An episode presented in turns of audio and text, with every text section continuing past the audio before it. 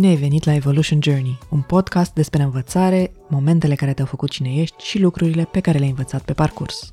Eu sunt Maria Bercea, gazda acestui podcast și content creator la Trend. Trend e o companie antreprenorială care de peste 20 de ani generează experiențe de învățare memorabile și ajută oamenii și organizațiile să se schimbe în bine. În acest episod o am alături de mine pe Alexandra Roxana Popa, antreprenoare cu peste 17 ani de experiență în wholesale și retail, creatoare de comunități, coach și mentor. La 37 de ani, ea își împarte zilele între un business de distribuție încălțăminte, coaching pentru alți antreprenori, o asociație care face crowdfunding pentru studenți fără posibilități care au fost acceptați la universități din străinătate, proiecte educaționale, călătorii, sport și alte activități care o încarcă. Dacă viața ar fi o farfurie pe care o umplem de la un bufet suedez, a ei ar fi plină cu bunătățile pe care le-a ales pentru că îi plac ei și îi fac bine, nu doar pentru că arătau apetisant sau păreau să le placă altora. Cu alte cuvinte, Alexandra trăiește cu intenție. E creatoarea propriei sale vieți, cum îi place să spună. Și de asta nu se plânge de lipsa timpului sau de greutăți. Călătoria ei e despre a transforma orice job, etapă sau provocare într-o experiență de învățare și a căuta în ea sens, impact și conexiuni umane. Așa a absorbit tot ce o interesa despre munca în corporații într-un job care nu-i aducea bucurie. Așa a construit un bloc cu zero experiență anterioară în imobiliare. Așa și-a transformat nevoia de a cunoaște oameni cu valori similare într-o comunitate în care poate învăța din experiențele altora. Vă invit să ascultați o discuție care sper să vă motiveze și să vă amintească că succesul nu e despre cifre și titulaturi, ci despre cum te simți în fiecare zi. Bună, Alexandra! Bine ai venit la Evolution Journey! Bună, Maria, și mulțumesc foarte mult pentru invitație. Cum te descrie cuiva care te, abia te-a cunoscut, așa, într-un 30 de secunde? Da, e o provocare pentru că personal, profesional, cum să mă cuprind? Eu zic uh, despre mine pe scurt că sunt uh, uh, femeie antreprenoare și căutătoare de răspunsuri pentru că mm, e o întreagă poveste aici despre evoluția mea profesională, dar la baza tuturor activităților mele stă această fire antreprenorială, în paralel cu evoluția mea personală în ceea ce privește uh, descoperirea mea ca om și apoi ca femeie și um, curiozitatea care a fost um, firul comun în toate aceste etape din viața mea. Ce fel de răspunsuri cauți? Uh, caut răspunsuri, în primul rând, despre a trăi conștient. Asta mă preocupă foarte mult și a trăi conștient înseamnă să iau uh, decizii și să fac alegeri care mă reprezintă pe mine ca individ, uh, ca suflet, ca femeie și um, nu din um, presiunea socială a unui model. Adică, na, așa i-ar fi bine să fii, așa apreciază oamenii când se întâmplă, asta ar trebui să se întâmple cu viața ta până la vârsta asta, așa înseamnă succes, așa arată împlinirea, deci lucruri de genul ăsta. Răspunsurile sunt legate mai mult de ce are sens pentru mine, ce e relevant pentru mine să fac cu timpul meu și cu calitățile mele, și, bineînțeles, cum pot să-mi folosesc potențialul meu personal și profesional cu sens. Vine ca o reacție la poate o etapă anterioară în care luai răspunsurile altora? Uh, cu siguranță asta a fost prima etapă, că mi-ar fi plăcut mie să încep așa, dar n-a fost așa. Ca să fac o introducere, eu am început uh, lumea antreprenoriatului um, pe la vârsta de 20 de ani, deși nu astea au fost primele momente în care mi-am câștigat singură proprii bani. Am început cam pe la 16 ani să fac tot felul de activități, dar când am început antreprenoriatul, cumva Ă, asta mi-a fost intenția, să reușesc să ajung la o independență financiară cât să pot să călătoresc, să cumpăr cărți, haine, să ies în oraș cu prietenii mei, adică nu aveam niște obiective foarte mari, dar lucrurile au avansat destul de bine și 6-7 ani mai târziu, deja businessul pe care îl creasem crescuse destul de mult, dincolo de faptul că se dezvolta, mă și solicita foarte mult. Munceam foarte multe ore pe zi, um, chiar și în weekenduri, călătoream foarte mult, uh, eram tot timpul în priză și senzația era că trăiesc pe pilot automat, dar pentru că semnalele din exterior erau că fac lucru bine, că totul merge bine, adică businessul creștea, eu eram apreciată pentru ce fac, era așa ca o spirală în creștere din care lucrurile tot avansau. Nu-mi puneam întrebarea dacă ceea ce fac este cu adevărat benefic și pentru mine. Credeam că dacă e bine, înseamnă că mai devreme sau mai târziu o să-mi fie și mie bine și era doar o chestiune de timp că nu mi era bine. Succesul profesional, spune Alexandra, e de multe ori măsurat în rezultate financiare și în viteza cu care urci scara profesională. Dar chiar dacă din exterior pare că ai o carieră de succes, ce contează de fapt e dacă te simți bine sau nu. Ce contează de fapt e calitatea vieții unui antreprenor în timp ce își construiește businessul. Pe la 26-27 de ani am avut o cădere care a fost o combinație de burnout cu o depresie, în care am trebuit efectiv să iau pauză, am fost um, și internată din diverse motive, nu mai puteam să respir, pur și simplu corpul meu a spus pauză într-un mod foarte brutal și cred că de acolo întrebările pe care mi le-am pus despre cât de mult bine îmi fac uh, având această ocupație în ritmul ăsta, au început să fie foarte prezente în viața mea.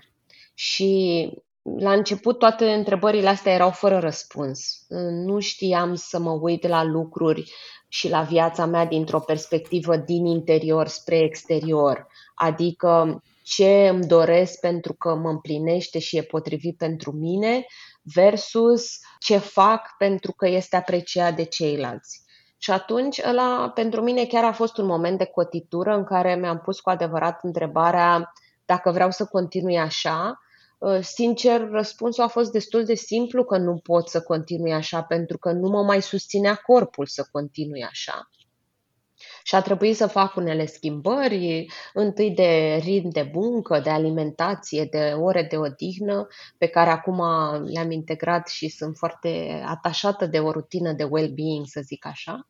Uh, dar um, călătoria asta nu a fost simplă. Vorbim de un parcurs de 10 ani sau mai mult, în care de asta îmi și place să spun că sunt căutătoare de răspunsuri, pentru că lucrurile astea nu, nu au venit simplu și nu au venit după o rețetă. Acum nu pot să spun că trăiesc în totalitate conștient și aleg ceea ce fac și cum îmi dedic timpul aliniat complet cu perspectiva mea, cu ce simt, cu... însă e o schimbare fabuloasă față de cum erau lucrurile acum 10 ani. Se schimbă în timp modul în care privești lucrurile astea? Adică ce simți acum că e bine pentru tine, s-ar putea peste 5-10 ani să nu mai fie valabil? Probabil că unele lucruri se schimbă, dar unele lucruri care țin de valori și de personalitate și de viziune în viață, cred că se schimbă mai greu. Uh, mi-am dat seama că pentru mine componenta de învățare e ceva foarte important în tot ce fac în businessul pe care l-am început, dacă la un moment dat ajunsesem într-un moment în care businessul funcționa și creștea, dar eu simțeam că personal nu mai cresc și nu mai învăț cu ritmul de care aveam nevoie la vârsta aceea de 26 de ani, pentru mine asta era un semnal puternic că nu sunt în locul potrivit. Cred că această componentă de învățare este ceva atât de puternic în personalitatea mea încât nu s-a schimbat de-a lungul anilor și mi-e greu să cred că se va schimba de acum încolo, mai ales că na, neuroștiința arată că schimbările după o anumită vârstă nu mai sunt cu aceeași viteză. De asemenea, a face lucrurile cu impact și când spun impact înseamnă nu neapărat a schimba lumea, pentru că eu cred mai mult în schimbările pe care le facem în jurul nostru și în mediul, uh, în mediul în care avem influență și câteodată chiar control, decât cele în masă, nu pentru că nu ar exista, ci pentru că simt că mie mi se potrivesc mai mult cele în care am interacțiuni umane care generează impact. Uh, de asemenea, să fiu înconjurată de oameni cu care să pot să fac schimb de idei și oameni care au valori similare. E ceva care a fost întotdeauna la baza, să spun așa, împlinirii mele interioare. Eu sunt o persoană care iubește foarte mult oamenii și natura umană și sunt mereu curioasă să înțeleg cum funcționează relațiile interumane, cum reacționăm în funcție de anumite situații și din acest motiv, dacă simt că interacțiunile mele nu au o anumită calitate, din nou, împlinirea interioară nu mai este la nivelul potrivit pentru mine. Alexandra se descrie ca pasionată de învățare. Așa a fost de mică. Pe vremea când era în școală, stătea noaptea să facă probleme la matematică. După ce părinții îi stingeau lumina, mai aprindea o lanternă și citea o carte pe sub pătură. Deși era elevă silitoare și mai târziu o studentă eminentă, n-a avut cu adevărat opțiunea de a studia în străinătate. Scriai undeva că ți-a lipsit ghidajul și susținerea să, când ai terminat liceu să aplici la o facultate din străinătate și uh, asta e unul dintre motivele pentru care acum uh, ai o fundație care ajută studenți să studieze în afară. Da, a fost cumva un moment în care îmi amintesc și acum, nu eram hotărâtă dacă să merg spre uh, o facultate de matematică, de economie sau de literatură, că aveam aceste două pasiuni care erau uh, greu de combinat într-o singură direcție de studiu, care erau matematica și literatura și atunci um, am cercetat destul de mult care ar fi opțiunile și unde aș putea să studiez și m-am sfătuit și cu profesorii mei și la momentul respectiv nici măcar nu puteam să mă gândesc să studiez în străinătate. Nu era nimeni în jurul meu care să o fi făcut-o. Nu, nu aveam această opțiune, însă în timpul facultății când am înțeles mai mult despre schimburile de experiență, despre bursele Erasmus, mi-am dorit să plec la master întâi și Țin minte și acum că decanul facultății mele cu care îmi susținusem lucrarea de licență mi-a zis, uite, ai putea să pleci să faci acest master în Franța, dar noi îl facem aici în România cu o echipă de profesori francezi care vin în, în colaborare și mi-a propus această variantă de a studia în România un master. Însă, sincer, deși pe moment m-a bucurat, mie nu mi-a satisfăcut acea curiozitate și acea dorință și mi-ar fi plăcut să am în acel moment susținere să-mi urmez propriile mele dorințe, nu să urmez programele școlii. Uh, cum am simțit că s-a întâmplat. Adică înțeleg și din perspectiva lui că eram o studentă bună și el cumva voia să țină studenții buni în programele facultății, dar mi-ar fi plăcut ca în momentul ăla el sau altcineva să mă susțină, să mă ghideze, să mă pună în legătură cu alți oameni, să-mi spună că e posibil să studiez la orice universitate îmi doresc să studiez Asta cumva a fost la baza ideii de a susține studenții care sunt acceptați la universități de renume sau își doresc să studieze în străinătate, dar nu au un cadru prin care să facă asta. La Adoptăm Studenții oferim o platformă prin care fiecare student poate să-și strângă fonduri, să își susțină studiile în străinătate, dacă provine dintr-un mediu care nu îi permite să se susțină financiar și am avut uh, studenți care fie veneau din familii monoparentale sau fie nu mai aveau părinți sau fie uh, aveau probleme serioase în familie uh, sau nu neapărat aveau probleme, dar părinții câștigau un salariu minim pe economie și nu aveau potențial să creeze alte resurse pentru copiii lor și atunci, prin platforma asta, asta facem. Punem în legătură studenții cu dorința de a studia la universități de top cu indivizi și companii care vor să susțină educația de calitate și care vor să contribuie. Asta o pot face o dată sau o pot face în fiecare lună, vor să contribuie la studiile acestor studenți. Uh, și e impresionant că simt că dau înapoi exact în momentele din viață în care eu mi-aș fi dorit să am susținere și poate acum studenții care sunt în etapa asta își dau sau nu își dau seama că e chiar o decizie importantă pentru ei. Uh, mulți sunt foarte emoționați că iau decizia asta crezând că e singura decizie mare din viața lor, dar de fapt e cea mai mare decizie pe care o iau până în momentul ăla. Și e așa o împlinire și o bucurie să putem să fim alături de ei, dar nu doar emoțional și nu doar să le facem uh, galerie acolo, sigur, puteți să studiați oriunde, ci mai ales să-i ajutăm cu feedback pe aplicație, cu relațiile cu sponsorii, cu felul în care să abordeze fundraising-ul și cum să primească răspunsurile de la potențial sponsori. Uh, toate astea sunt un proces prin care studenții trec cumva mai devreme decât uh, vor trece oricum. E o ieșire din zona lor de confort, deci nu e doar o susținere, noi vă susținem și credem în voi, uh, vă susținem, credem în voi și o să trecem împreună prin niște momente mm, mai provocatoare, dar care vă ajută să vă continuați drumul pe care vi l-ați ales uh, în ceea ce privește educația voastră.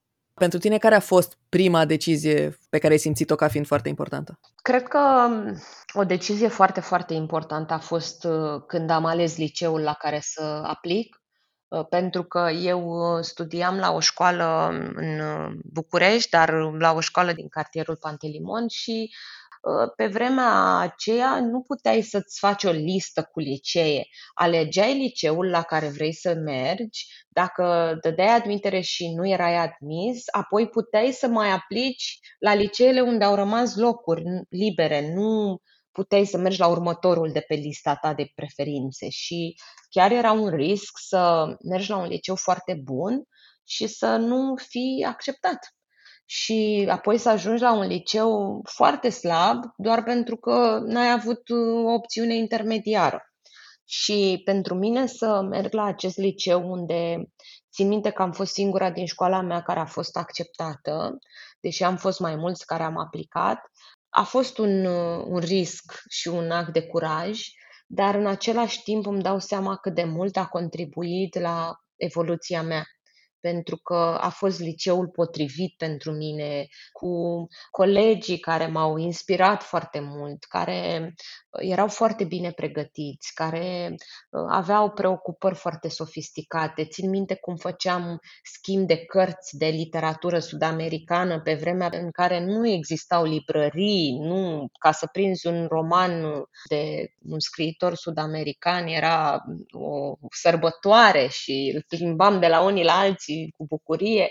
Și faptul că era interesul ăsta de creștere și de evoluție în jurul meu, pentru mine a fost, m-am simțit că sunt în locul potrivit. Am făcut liceu Mihai Viteazu Mișu, cum îi spunem noi, și e, e, cum să spun, primul grup de apartenență reală pentru mine, primul grup în care am simțit că aparțin și că oamenii din jurul meu erau ca mine și eu ca ei cumva așa. A doua decizie importantă pe care a luat-o Alexandra a fost de a-și investi toate economiile într-un program de MBA la INSEAD, pe care l-a făcut în 2016 în Franța și Singapore. A fost uh, luată dintr-o perspectivă de adult, mult mai conștient. Aveam deja 30 de ani când am decis să plec și am, a fost un proces foarte rapid în câteva luni am învățat, am dat toate examenele, am aplicat, am avut interviurile.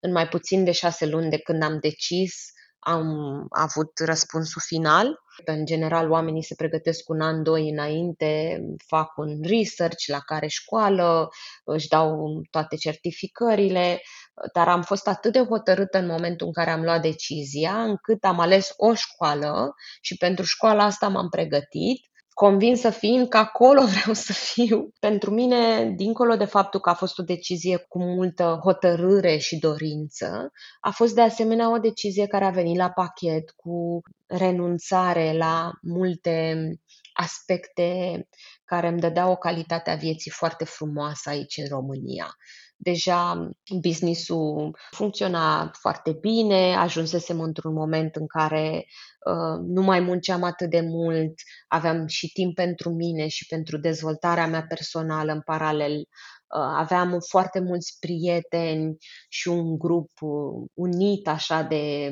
uh, prieteni cu care mergeam la evenimente, organizam evenimente, excursii, tot felul de experiențe și simțeam că sunt într-un moment în care eram foarte fericită din punct de vedere social în București și în România.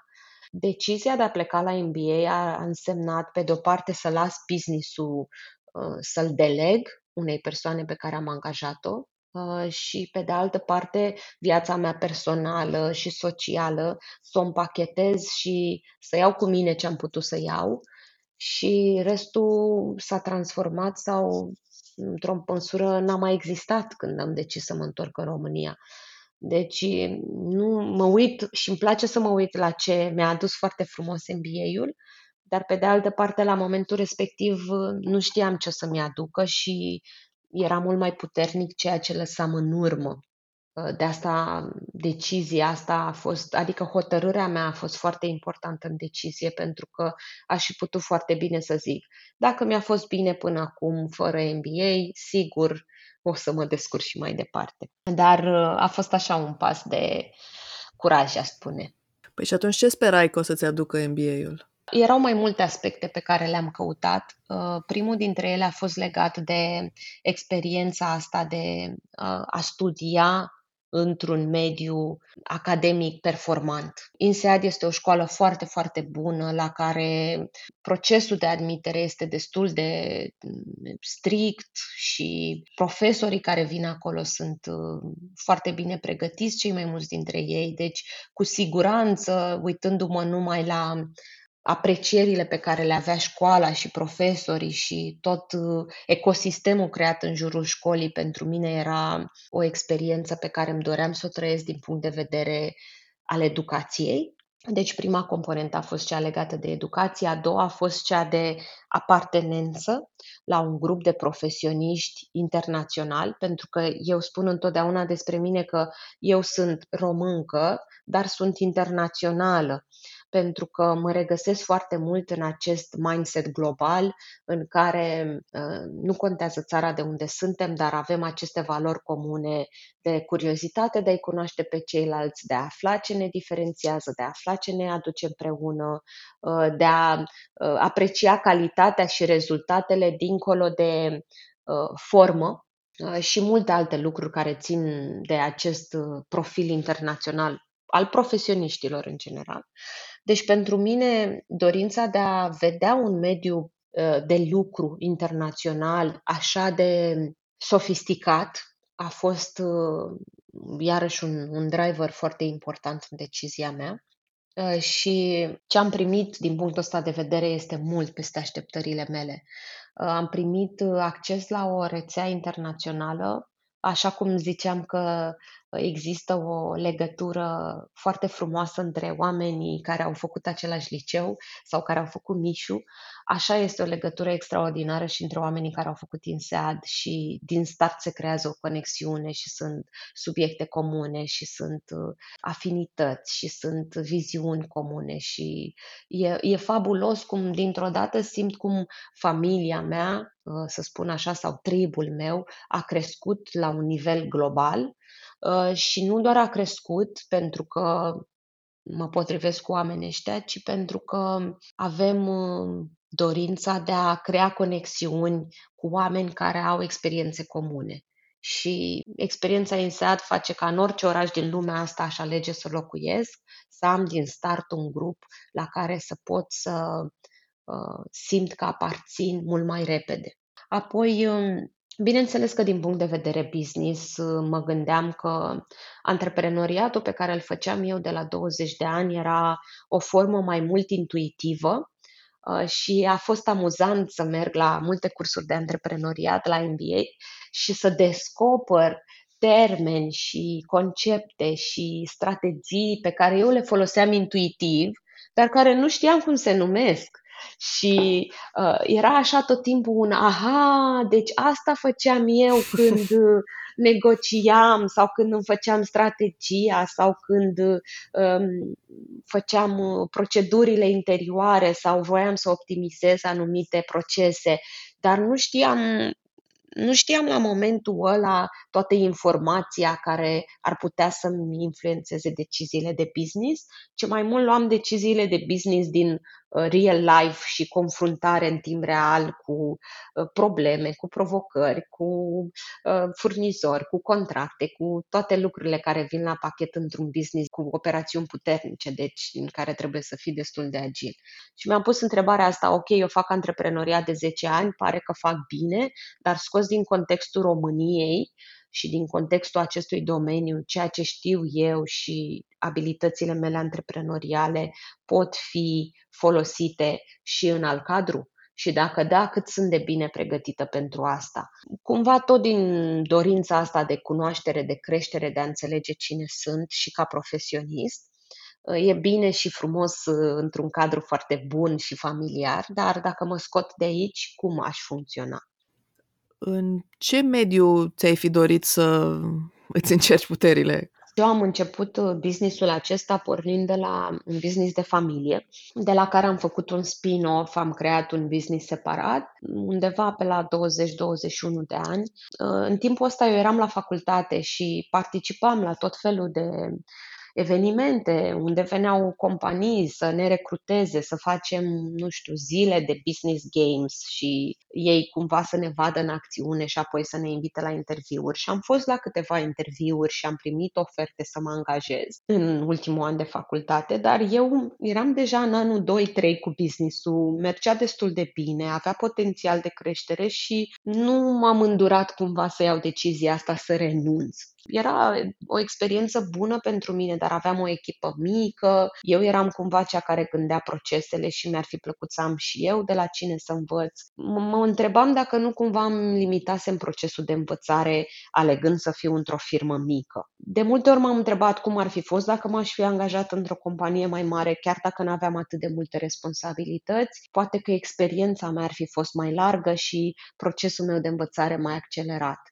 Și atunci ăsta a fost un aspect care m-a făcut uh, să fac un pas intermediar de la antreprenor la angajat prin acest MBA, ca să înțeleg ok și dacă totuși aș lua în calcul perspectiva de angajat într-o companie foarte mare, care ar fi, ce rol mi s-ar potrivi, în ce țară, în ce industrie și toate lucrurile astea erau cumva necunoscute pentru mine. Testele de orientare în carieră pe care le-a făcut pe parcursul MBA-ului îi indicau fără dubii că are profil de antreprenor, dar programul implica și participarea în procese de recrutare, așa că s-a dus la interviuri și a primit o ofertă de job la Amazon, în Londra, ca senior vendor manager.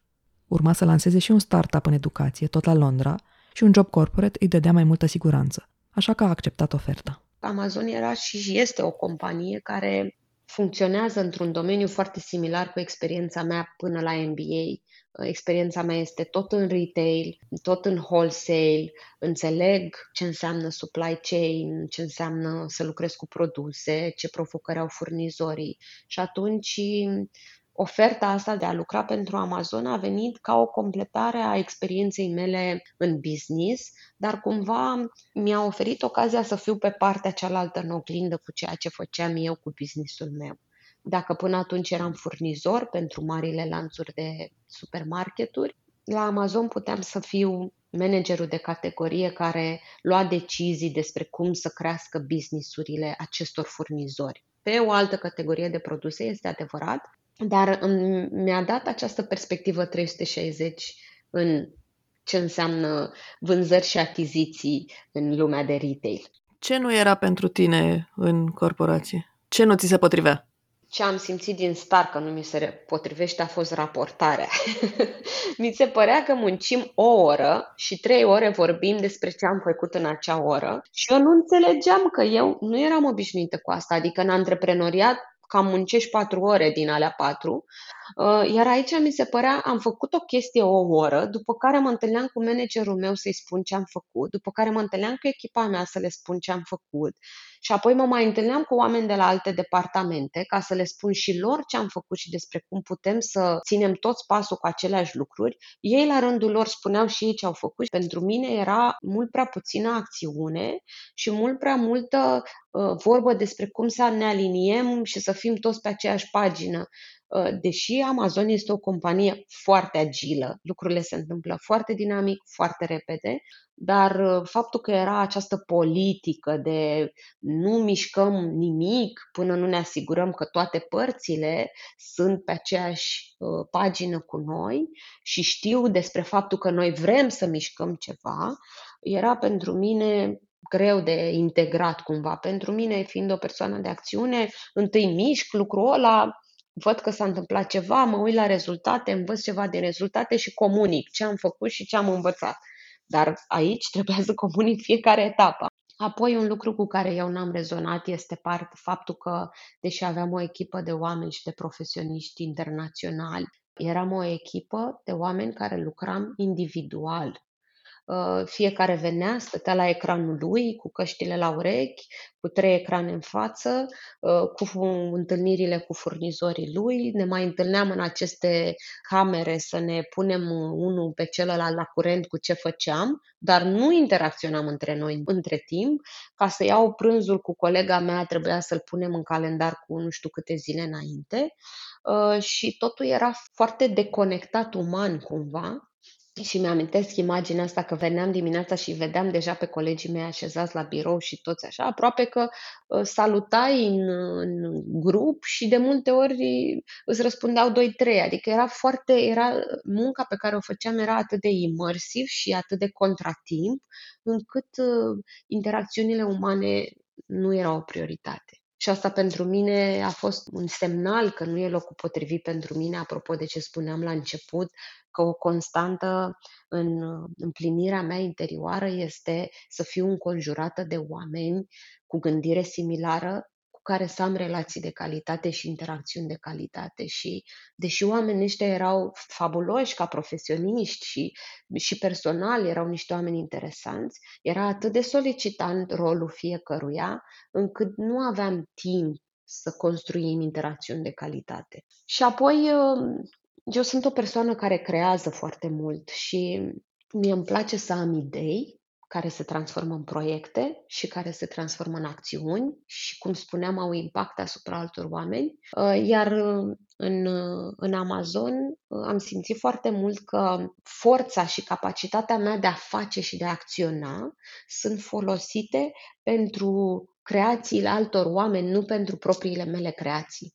Și atunci mi-am dat seama că, ok, dacă eu îmi folosesc forța mea de a acționa aici, cine mai acționează pentru propriile mele proiecte și pentru propriile mele idei? Chiar dacă nu voi crea niciodată o companie la fel de mare, uh, mi-am dat seama că uh, îmi doresc ca o parte din ideile pe care le am să prindă viață, să aibă ocazia ca prin abilitățile mele să muncesc pentru ideile mele mi-a fost destul de clar, uh, destul de repede, drept pentru care contractul meu era mult mai lung și în momentul în care trebuia să fac schimbare de rol, uh, am fost uh, pe un proiect de rotation, trebuia să schimbăm rolul la fiecare an jumate. Când trebuia să-mi schimb rolul, i-am anunțat că nu vreau să mai schimb rolul și vreau să mă retrag și asta a fost.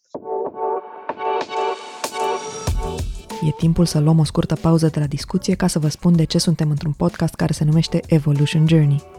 Pentru asta l-am invitat la microfon pe colegul meu Cătălin Vasile. Cătălin este consultant în trend, cu experiență în vânzări și customer experience și product owner al platformei de învățare Evolution Journey, care dă și numele acestui podcast. EvolutionJourney.ro e o sursă completă de învățare continuă în limba română. Construită pornind de la experiența de peste 20 de ani trend în training și consultanță, Evolution Journey propune instrumente de evaluare, module de e-learning, cursuri online și offline, consiliere de carieră, coaching și consiliere psihologică. Indiferent de cum arată călătoria ta, dacă ești la început de drum sau vrei să-ți antrenezi abilitățile de leadership, ai module dedicate și ghizi care te vor îndruma pas cu pas.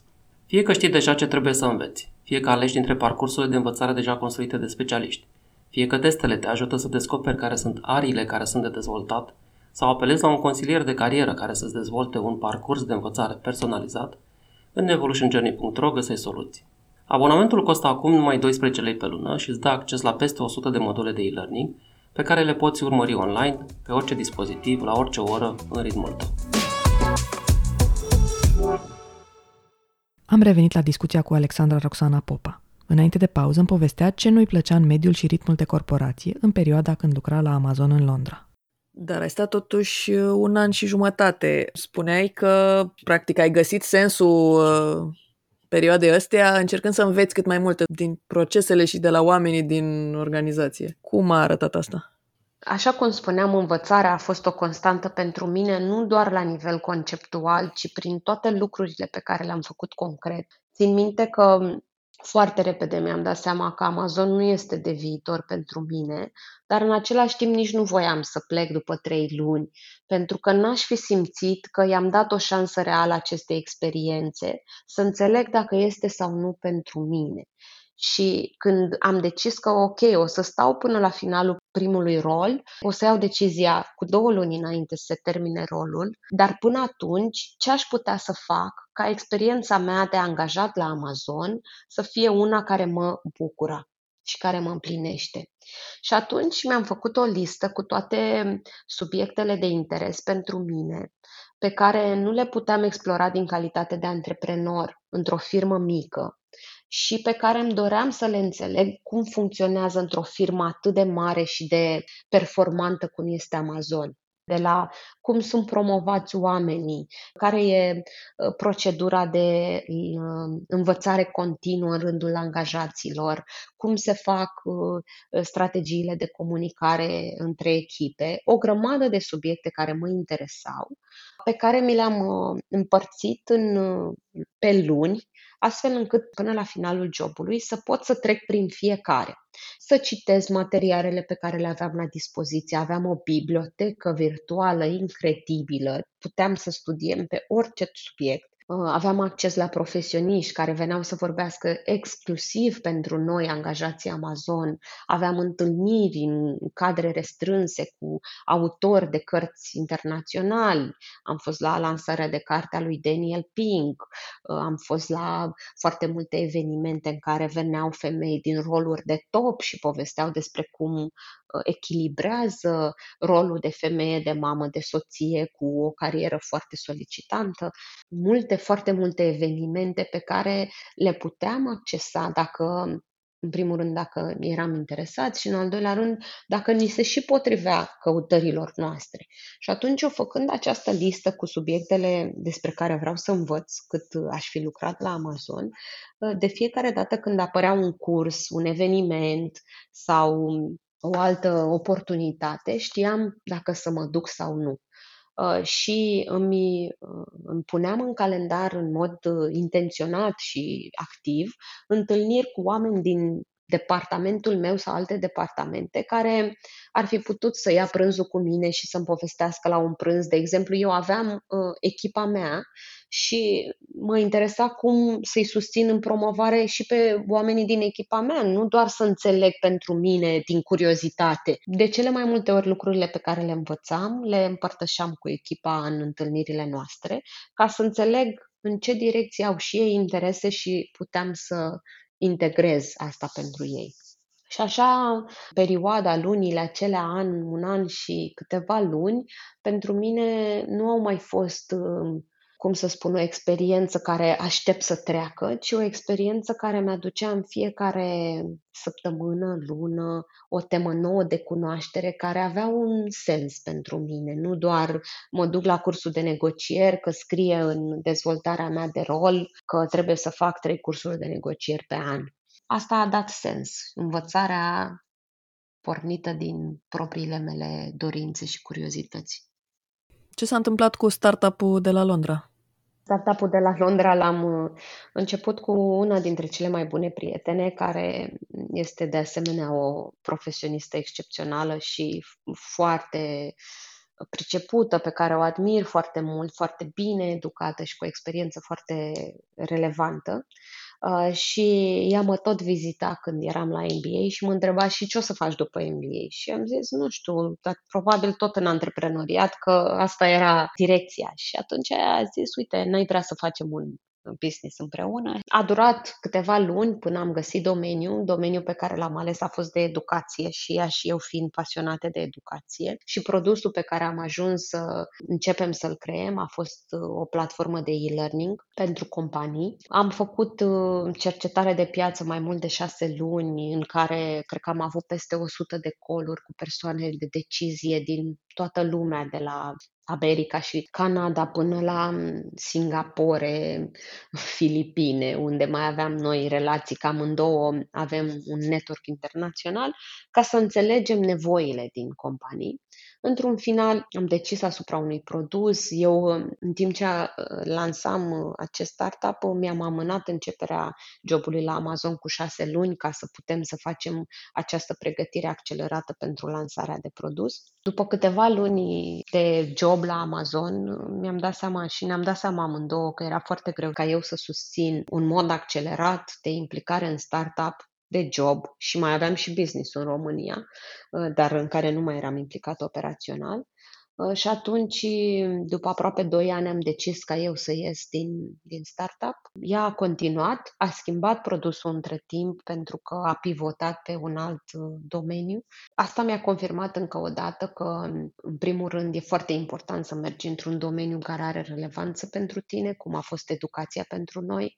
În al doilea rând, noi am făcut un due diligence foarte amănunțit înainte și chiar și așa nu ni s-a validat produsul când l-am lansat lansat, deci piața este plină de surprize. Și în al treilea rând, um, Uitându-mă înapoi, uh, probabil că și acum aș fi luat decizia asta să mă parteneriez cu o prietenă foarte bună, dar um, aș fi făcut într-un fel să delimităm cumva relația personală de cea profesională, pentru că un mediu de startup uh, e destul de intens și poate să impacteze relația personală, cred.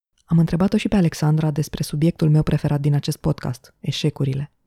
Nu consider că startup-ul din Londra a fost unul dintre ele, dar în antreprenoriat a avut mai multe încercări și nu toate au fost de succes.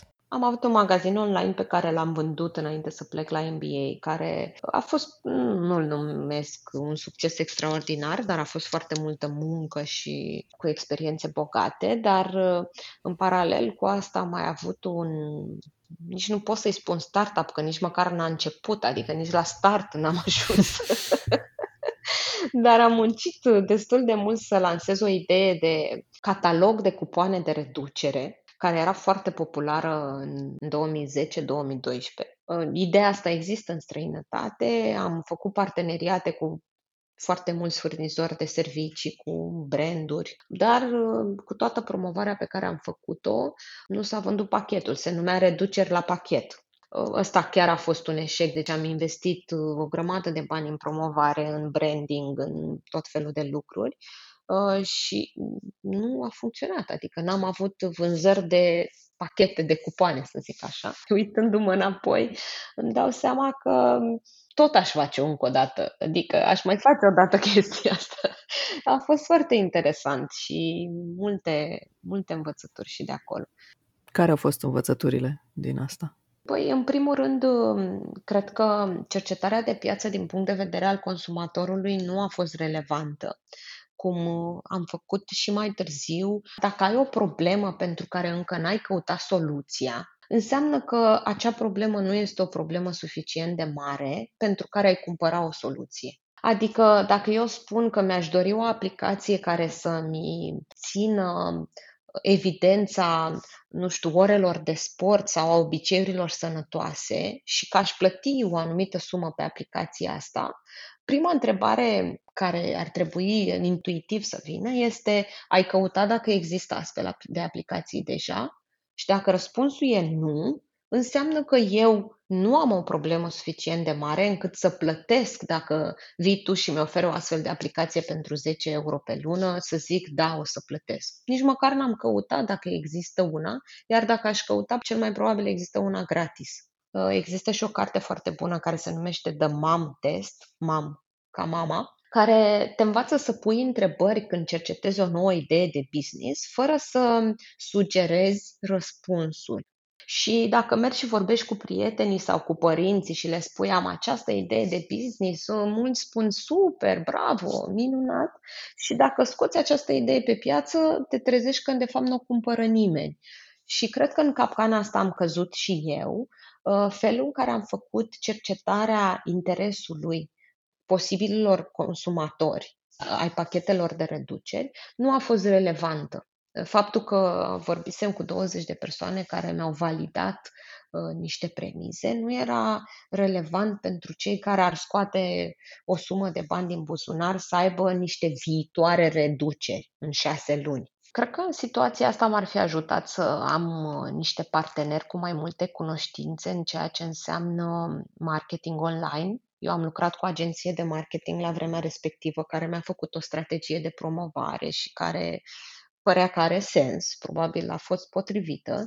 Fiind un business puternic pe online, dacă aș fi avut un angajat sau un partener cu know-how în zona asta, mai mult decât aveam eu, cu siguranță puteam să uh, personalizăm campaniile astfel încât să venim cu ceva inovativ. După ce s-a terminat perioada la Amazon, uh, cum ai luat decizia să revii în România? Aici uh, țin minte că mi-am cumpărat o tablă de scris cu cretă și mi-am pus-o în uh, living, în apartamentul meu din Londra și mi-am făcut două coloane. De ce să mă întorc și de ce să rămân. Și scriam în fiecare zi, mai îmi venea câte o idee, mai ștergeam, mai adăugam, mai toate fricile, toate motivele pentru care să mă întorc, pentru care să nu mă întorc. Mi-a fost greu să mă întorc. Mie mi-a plăcut foarte mult viața în Londra și nu, nu mi-a plăcut și n-a fost potrivit pentru mine să lucrez la Amazon. Startup-ul, deja mă retrăsesem din startup-ul pentru care plecasem acolo, dar cu toate astea simțeam că orașul și locul mi se potrivesc. Voiam să rămân, dar era în mine acest conflict despre dacă eu vreau să continui antreprenoriatul și vreau să fac ceva în educație care să contribuie, vreau să le fac la mine în țară. Și nu pot să locuiesc la Londra și să fac la mine în țară, adoptăm studenți și ce alte proiecte am mai început eu cu cinele și cu alte activități, pentru că nu eram la mine în țară. Deși mi-a fost foarte greu să iau decizia să mă întorc, Până la urmă am decis că este ceva ce îmi dă opțiunea să construiesc într-o formă în care simțeam că impactul e unul mai mare. Adică în România foarte multe idei sunt noi și foarte multe medii sunt în curs de dezvoltare. Pe când în Londra foarte puține idei sunt noi și orice idee ai, ești unul dintre ceilalți. Uh, sau e foarte probabil să fie unul dintre ceilalți, ceea ce n-am o problemă. Dar asta reduce foarte mult impactul. Adică, poate platforma Adoptăm Studenți nu este una foarte populară, dar este una care a avut cu adevărat impact în viața studenților care au colaborat cu ea. Pe când uh, dacă e doar una din multe alte platforme, atunci lucrurile devin mai competitive și mai tranzacționale și mai puțin relevante uh, din punct de vedere impact uman și mult mai relevante din punct de vedere numere. Plus de asta îmi doream o pauză, nu voiam să încep un nou proiect imediat și am simțit că România e locul unde pot să am o pauză profesională și un an sabatic, să spunem așa, fără presiunea de a face ceva. Londra este un oraș foarte activ și prietenii mei de acolo sunt foarte orientați în carieră, foarte performanți și cred că nu e cadrul în care să poți să zici las lucrurile mai moale un an și să ies la toate întâlnirile astea în care toți vorbesc despre ce obiective mărețe au în carieră. Și ai avut an sabatic în România? Uh, nu am avut an sabatic. În primul rând am început uh, platforma Adoptăm Studenți și în paralel am început un proiect uh, în imobiliare pe care l-am dezvoltat de la zero uh, și care a durat un an jumate. Practic a construit un bloc și a învățat o grămadă despre construcții ca să ia informat toate deciziile. Și a fost uh, cu adevărat o provocare.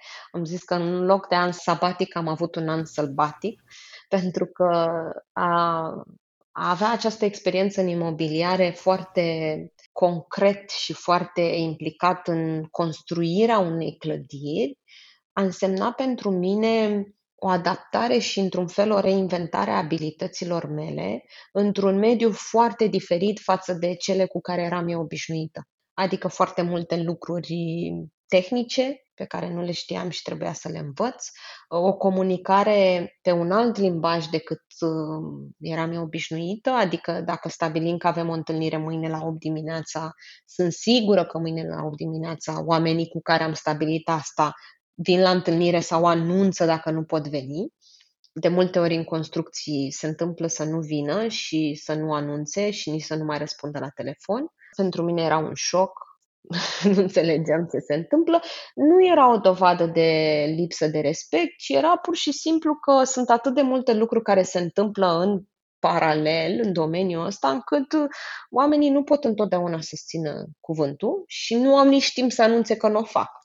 Până am învățat asta, mm, mi-a fost foarte greu și multe alte provocări legate de, și de stereotipuri cu femei care sunt implicate în lucrări pe șantier și multe glume pe tema asta, dar uitându-mă la final, a meritat, chiar a meritat și sunt bucuroasă că am făcut asta pentru că cred că, știi, e foarte frumos să ne creăm experiențe în care suntem în zona de confort și apoi ieșim din zona de confort controlat, uh, dar de asemenea, cu adevărat, cred că vedem cum suntem ca persoane și cum uh, sunt abilitățile noastre când ieșim din zona de confort mai mult decât controlat. Și pentru mine a fi implicată într-un proiect de construcții în care am și gestionat fiecare etapă și am lucrat cu toate echipele ca să ne asigurăm că suntem pe o linie comună.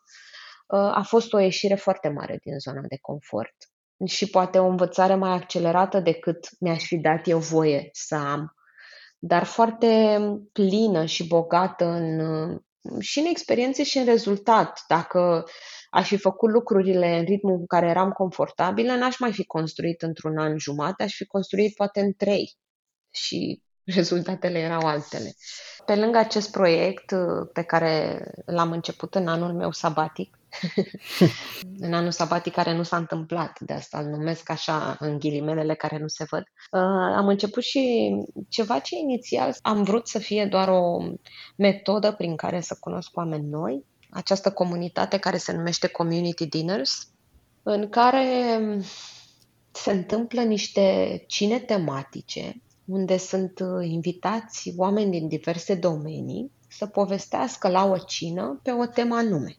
Oamenii din comunitate sunt căutători de răspunsuri, ca și Alexandra. Au de la 30 la peste 60 de ani și provin din medii diverse, de la antreprenoriat la corporații și de la jurnalism la ONG-uri. Și la început am organizat aceste cine împreună cu o prietenă care foarte curând după uh, primele cine s-a mutat din oraș.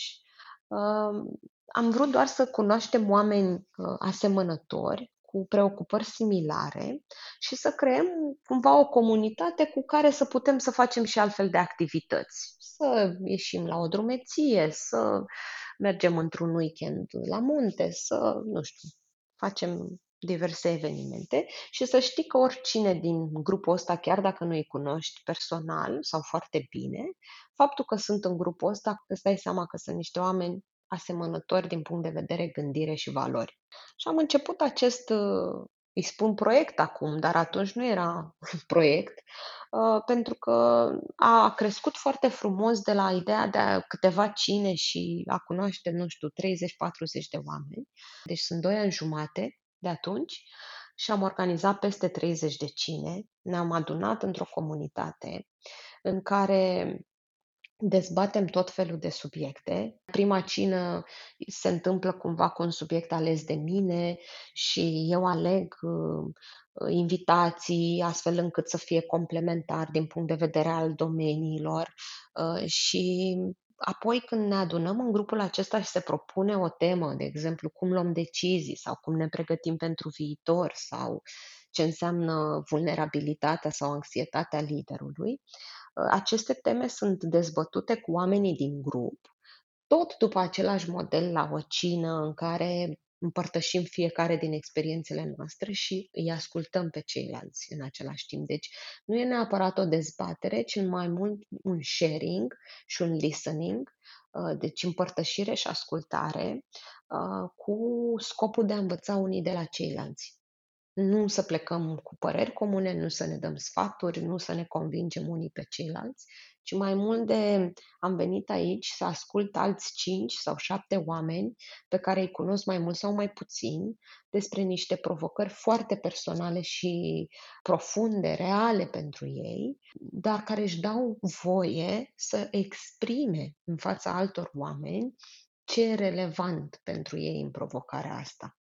Și asta creează, apropo de apartenența asta, care e din nou un, un numitor comun în experiențele mele, creează o familiaritate și o conexiune între oameni fabuloasă. Mm, incredibil că după o singură cină, oameni care poate nu s-au mai văzut înainte, mulți nu vor să plece nu, de la locul cinei și mai stau și mai dezbat și apoi se întâlnesc unul la unul sau fac proiecte împreună și de aici se creează așa pe modelul bulgărelui de zăpadă, se creează tot felul de conexiuni.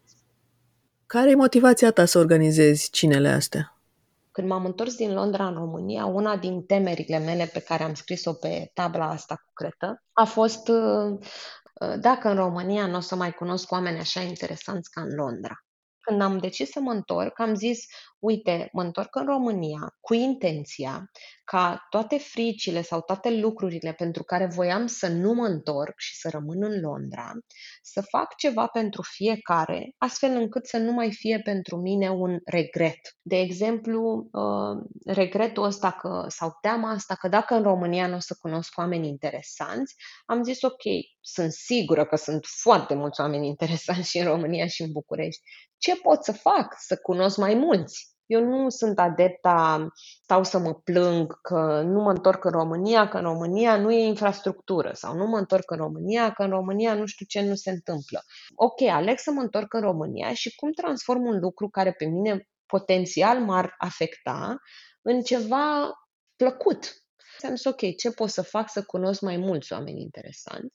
Și asta a fost principala motivație. Am zis, să invit așa mai mulți oameni la cină și o să, sigur, dintr-o cină cu șase oameni, uh, cineva de acolo va fi uh, interesant astfel încât să mă văd apoi unul la unul, să discutăm mai mult, să avem proiecte și acum uitându-mă înapoi îți spun că mi-am, mi-am creat niște prieteni extraordinari care au fost oameni care au venit la cinele astea fără ca eu să-i fi cunoscut înainte, doar pentru că au fost recomandați de altcineva și am devenit prieteni foarte, foarte apropiați. Deci mi-e clar că această selecție după asemănarea de valori și de gândire e un pas de la care poți să construiești chiar și relații de prietenie la vârsta adultă. Spațiul ăsta, comunitatea asta, oamenilor care vin la cine, e un un spațiu unde fiecare se simte liber să înflorească, pentru că nu e nimic competitiv, e super sigur și ceilalți fac același lucru, fiecare cât se simte confortabil, unul mai mult, altul mai puțin.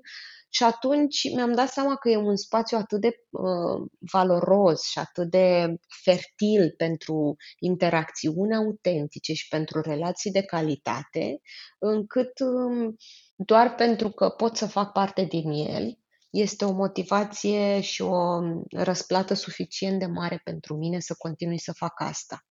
Este impresionant cum oamenii vin să vorbească despre leadership, de exemplu, și ce înseamnă un leadership excepțional și pleacă de la aceste cine și continuă două, trei zile mai târziu să trimită participanților gânduri Uh, sau insight-uri care s-au întâmplat între timp sau resurse care susțin o anumită discuție și cum, de fapt, o cină nu este doar o cină, fiecare pleacă cu ceva foarte valoros pe care îl păstrează cu el.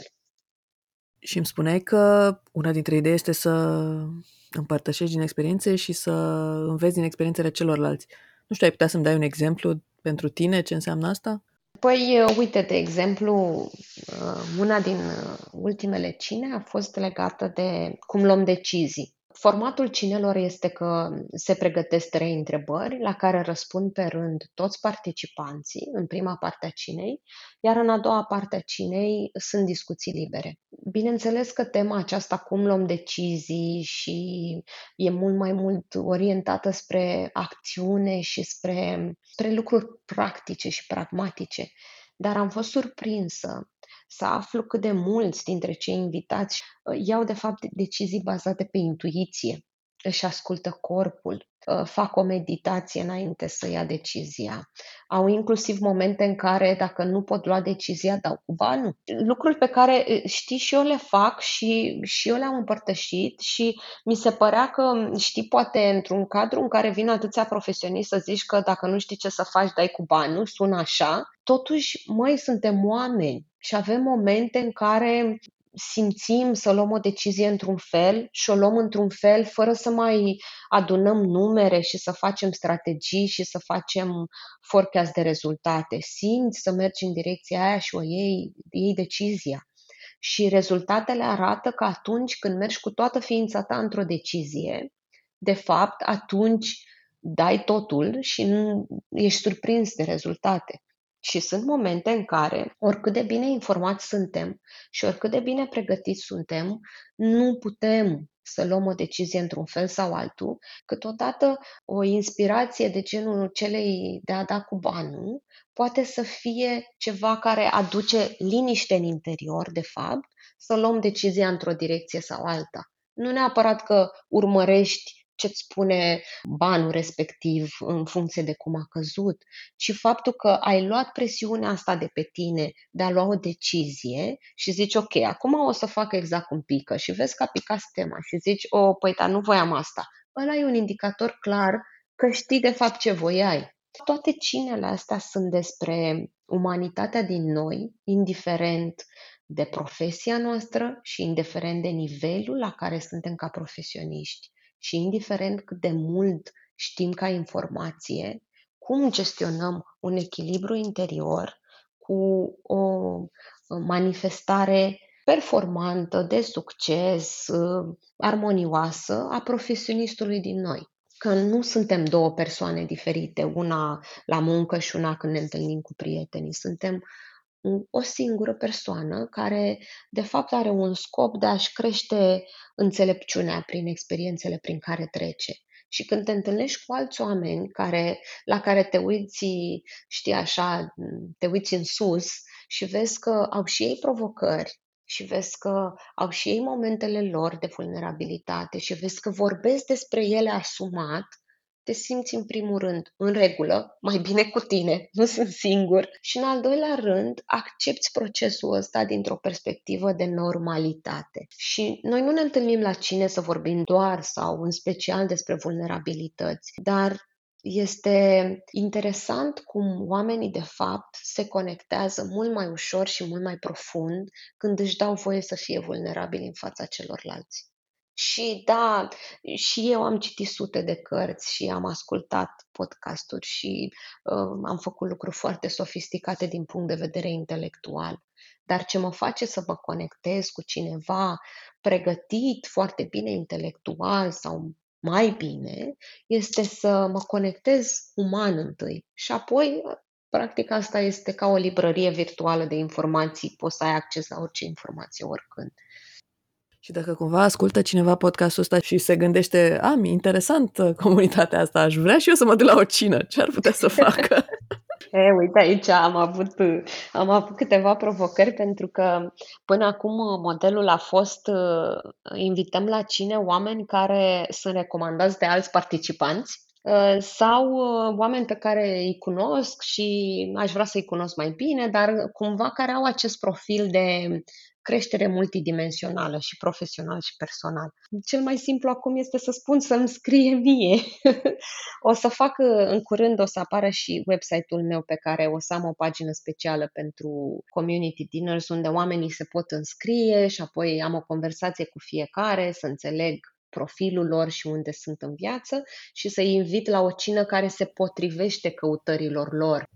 Când ne-am întâlnit prima dată, am uh, reținut de la tine ideea că este foarte important pentru tine ca ce faci să aibă sens pentru tine, să aibă meaning. Ce înseamnă pentru tine să cauți sens în ceea ce faci? Să caut și să integrez sensul în viața mea este o muncă în două sensuri, și din interior spre exterior și invers. Cum am spus, înțelegând întâi ceea ce e important pentru mine cum ar fi învățarea continuă, conexiunile de calitate cu alți oameni, să fiu înconjurată de oameni cu gândiri și valori similare, să am un impact pozitiv. Astea sunt lucruri care pentru mine au sens, adică mă fac să acționez în direcția aia pentru că simt că mă încarcă. Înțeleg asta și apoi, dacă doar înțeleg asta, nu se întâmplă că am un sens. Pasul următor este să acționez în concret și să fac proiecte, cum a fost cel cu Adoptăm Studenți sau cel cu Cinele sau chiar și cel cu Amazon, proiecte în care, prin ceea ce fac, construiesc la pilonii mei interiori și îi hrănesc cumva prin toate proiectele astea, dacă este o idee care sună foarte bine, dar care simt că știi o idee care, nu știu, ar putea să aibă succes și să fie super populară și să, nu știu, să aducă și niște venituri, dar nu simt că mă susține să cresc eu și să am relații de calitate cu alți oameni, uite, nu are sens pentru mine. Deci munca asta de sens se întâmplă pe două paliere. Unu, să-mi clarific în fiecare etapă a vieții mele că pilonii ăștia interior se pot schimba în funcție de etapă sau se pot schimba ca prioritate. Dacă în perioada asta a vieții mele pentru mine e prioritar să fac ceva care îmi creează o rețea de relații cu sens cu alți oameni similari, atunci, în concret, în planul exterior care se vede de către toată lumea, voi face niște acțiuni care susțin acest pilon. Voi face mm, cinele, voi face ă, programe de mastermind, voi face retreat de feminitate și alte programe care îmi creează oportunități să-mi hrănesc acest pilon interior. Peste un an sau peste doi ani, probabil altceva va fi prioritar. Și tot așa aleg uh, activitățile din viața mea să se susțină unele pe celelalte. Și e dinamic, căutarea de sens e dinamică, nu e mereu la fel. Mulțumesc mult, Alexandra! Și eu, Maria, mulțumesc mult!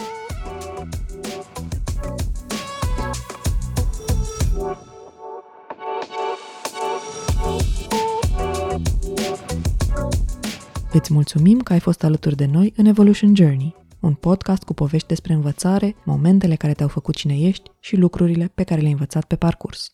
Dacă vrei să ne spui ce ți-a plăcut sau cum să facem mai bine data viitoare, scrie-ne la podcastarondevolutionjourney.ro sau lasă-ne un mesaj în anchor.fm. Ca să nu ratezi următoarele episoade, abonează-te la Evolution Journey Podcast în Spotify, Apple Podcasts, YouTube sau alte aplicații de podcasturi și urmărește paginile de social media Trend și Evolution Journey. Iar dacă poveștile din acest podcast te-au inspirat să-ți continui dezvoltarea, intră pe platforma evolutionjourney.ro, unde îți poți crea propria călătorie de învățare împreună cu ghizii și consilierii noștri. Eu sunt Maria Bercea, gazda acestui podcast și îți mulțumesc că ne-ai ascultat.